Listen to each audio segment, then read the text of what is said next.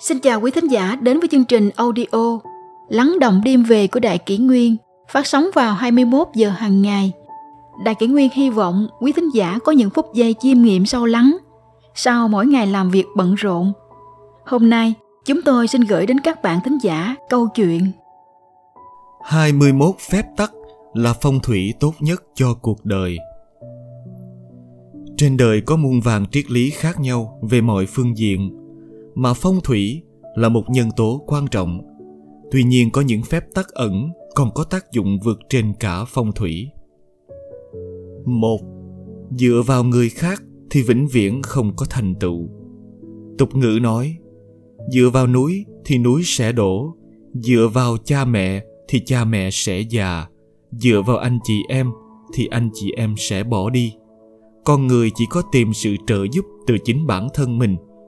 Trên đời này, không có người nào có thể dựa vào được. Ngay cả cha mẹ, anh chị em cũng không thể dựa được.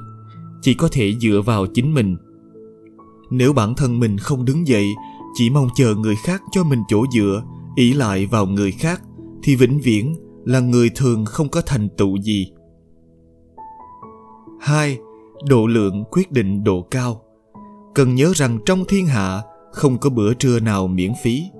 Hết thảy thành công đều phải dựa vào sự nỗ lực của bản thân. Khí phách, phong độ, tri thức và tấm lòng của mỗi cá nhân là khác nhau. Bạn muốn thành công lớn, lập đại nghiệp thì phải bồi dưỡng cho mình độ lượng, giống như biển cả mênh mông. Hơn nữa, còn phải bỏ ra nhiều thời gian để giúp mình trưởng thành, giảm thiểu thời gian hà khắc trách móc người khác, đố kỵ người khác.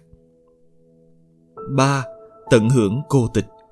Khi đêm khuya thanh vắng, một mình chạy lên đỉnh núi cao hoặc đến bãi biển hoang vắng, vô cùng yên tĩnh, nước mắt rơi mà không biết tại sao. Đó không phải là bi thương mà là vui mừng. Đó là một sự thoải mái yên tĩnh vô cùng. Tâm hồn mở rộng, bao nỗi thống khổ, phiền não trong tâm tự nhiên biến mất. Đó chính là cảnh tượng mà cổ nhân nói, núi vắng sau mưa đêm, tĩnh lặng tuyệt vô thanh. Đó chính là tận hưởng cô tịch, không phải là thứ mà tiền tài có thể mua được. bốn. Người thành đại sự ắt phải biến hóa. Những vĩ nhân trong lịch sử chính là người lãnh đạo trí tuệ hàng đầu, hiểu được diễn biến bước tiếp theo như thế nào, liền lãnh đạo mọi người tiến bước, mãi mãi đứng ở hàng đầu đội tuyến. Người hàng thứ hai là ứng biến. Anh biến đổi, tôi cũng biến đổi, ứng biến theo. Người hàng thứ ba là sau khi người ta biến đổi rồi, họ vẫn đứng nguyên chỗ cũ bất động. năm. Năng lượng của sinh mệnh đến từ tĩnh. Càng khó khăn gian nan, càng cần phải chậm. Chúng ta thường nói, quy luật vũ trụ là thường hằng bất biến. Trong sinh mệnh con người thường quên mất tĩnh. Hơn nữa, lại dùng hết mọi động thái để tiêu hao bản thân mà không suy nghĩ nguồn năng lượng của mình đến từ đâu. Năng lượng của sinh mệnh sản sinh ra từ trong trạng thái tĩnh, từ trong cái không. Cũng chính là tại sao con người chúng ta bận rộn đến đêm thì phải đi ngủ. Bởi vì con người cần trạng thái tĩnh, đầu óc không nghỉ ngơi thì không được. Có lúc xử lý sự việc phức tạp, khó khăn, nghĩ nát óc mà không tìm ra cách giải quyết. Khi đó nhất định trước tiên phải tĩnh tâm lại, không suy nghĩ gì nữa. Sau đó đột nhiên tư tưởng thông thoát, biết làm như thế này sẽ giải quyết được vấn đề. Đó chính là tác dụng của tĩnh. Nếu khi đó bạn không nghỉ ngơi mà lại càng suy nghĩ nhiều hơn để tìm biện pháp, thế thì thường chẳng tìm ra lời giải, mà càng khiến đầu óc căng thẳng.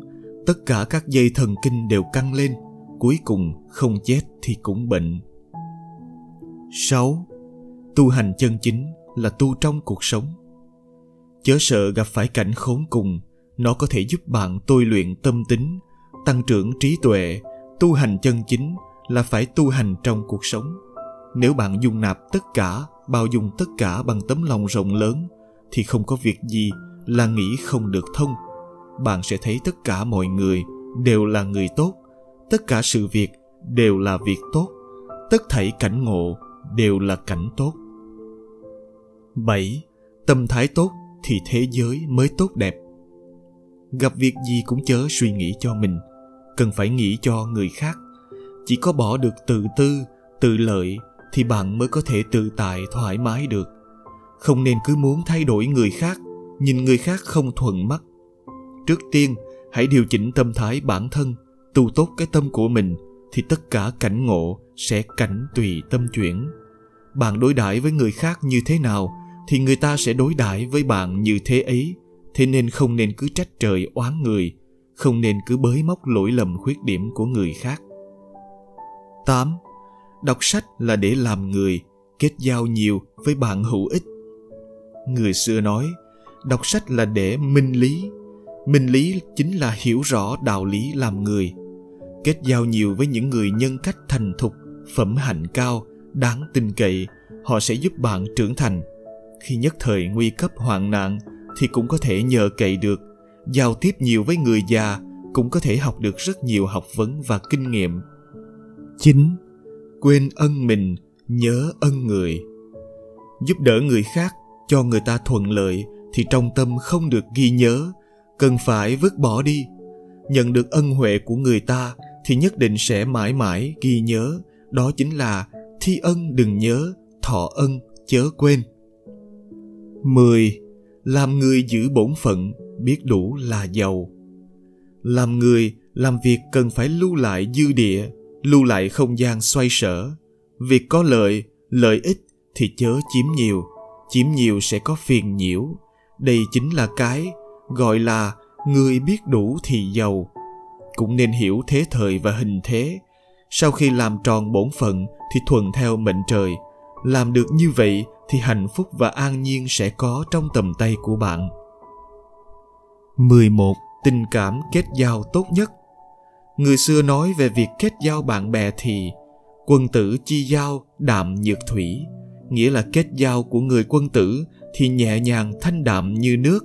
Bạn bè tốt không phải là bạn rượu thịt, không phải ngày ngày qua lại cùng nhau, mà bình thường thì rất bình lặng thanh đạm, nhưng nó cũng không phải là lãnh đạm vô tình. Khi bạn bè gặp khó khăn hoặc những việc như ốm đau bệnh tật, tai nạn họa hoạn thì họ liền đến.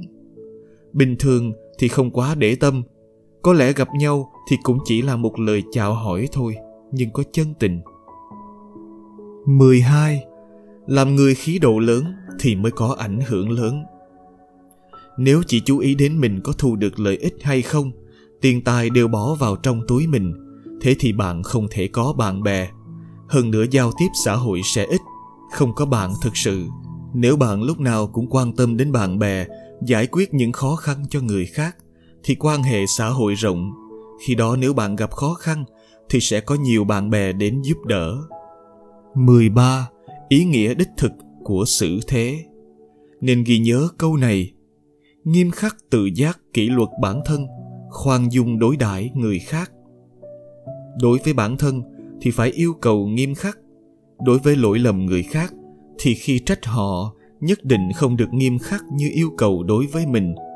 Làm được như vậy thì đối với cấp trên cũng tốt, đối với đồng nghiệp và cấp dưới cũng hòa hảo, oán hận sẽ tự nhiên ít đi.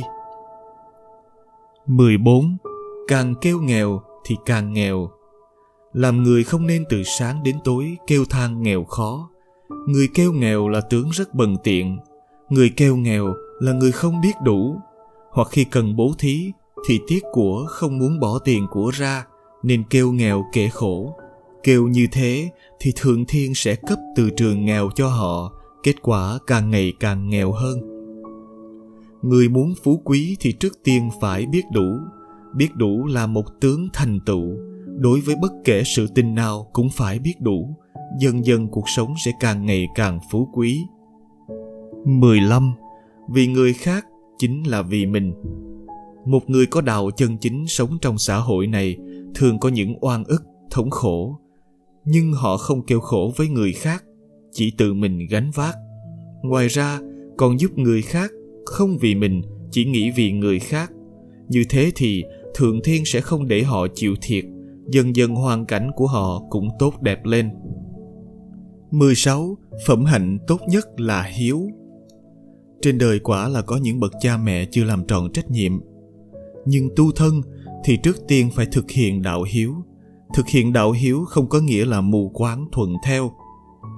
Làm tròn đạo hiếu còn phải có thể khéo léo cảm hóa được lỗi lầm của cha mẹ. Đó mới là ý nghĩa sâu sắc đích thực của việc suy nghĩ phụng sự cha mẹ, không thể không thấu hiểu mẹ cha. mười bảy. Không có chí hướng sự nghiệp mới đáng sợ. Người trẻ tuổi cả đời không có sự nghiệp thì cũng không thành vấn đề, nhưng cả đời không có chí hướng sự nghiệp thì mới là vấn đề.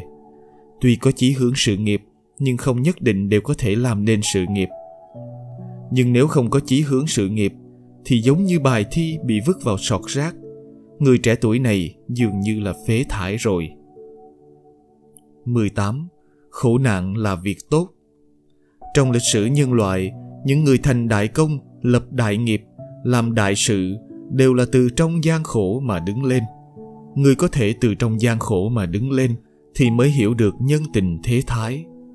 Do đó, đối với thành tựu của một cá nhân mà nói, có lúc tuổi trẻ chịu nhiều khổ một chút, chịu nhiều gian nan trắc trở một chút thì đó lại chính là việc tốt. Người thực sự thành đại công, lập đại nghiệp, làm đại sự nhất định có kinh nghiệm nhân sinh phong phú. mười chín. Quân tử không trách trời oán người. Con người không nên trách trời oán người. Hãy tự hỏi mình, tìm ở chính mình rằng tại sao mình lại không đứng lên nổi. Tại sao mình không đạt được mục tiêu này? Là vấn đề học vấn, tu dưỡng, cách làm. Đủ các nguyên nhân của bản thân. Trong đau đớn thất bại, suy nghĩ về đau đớn thất bại, phản tỉnh suy nghĩ bản thân mình, tìm những lỗi lầm và những thiếu sót, tự hoàn thiện mình. Không nên suy nghĩ trách trời oán người.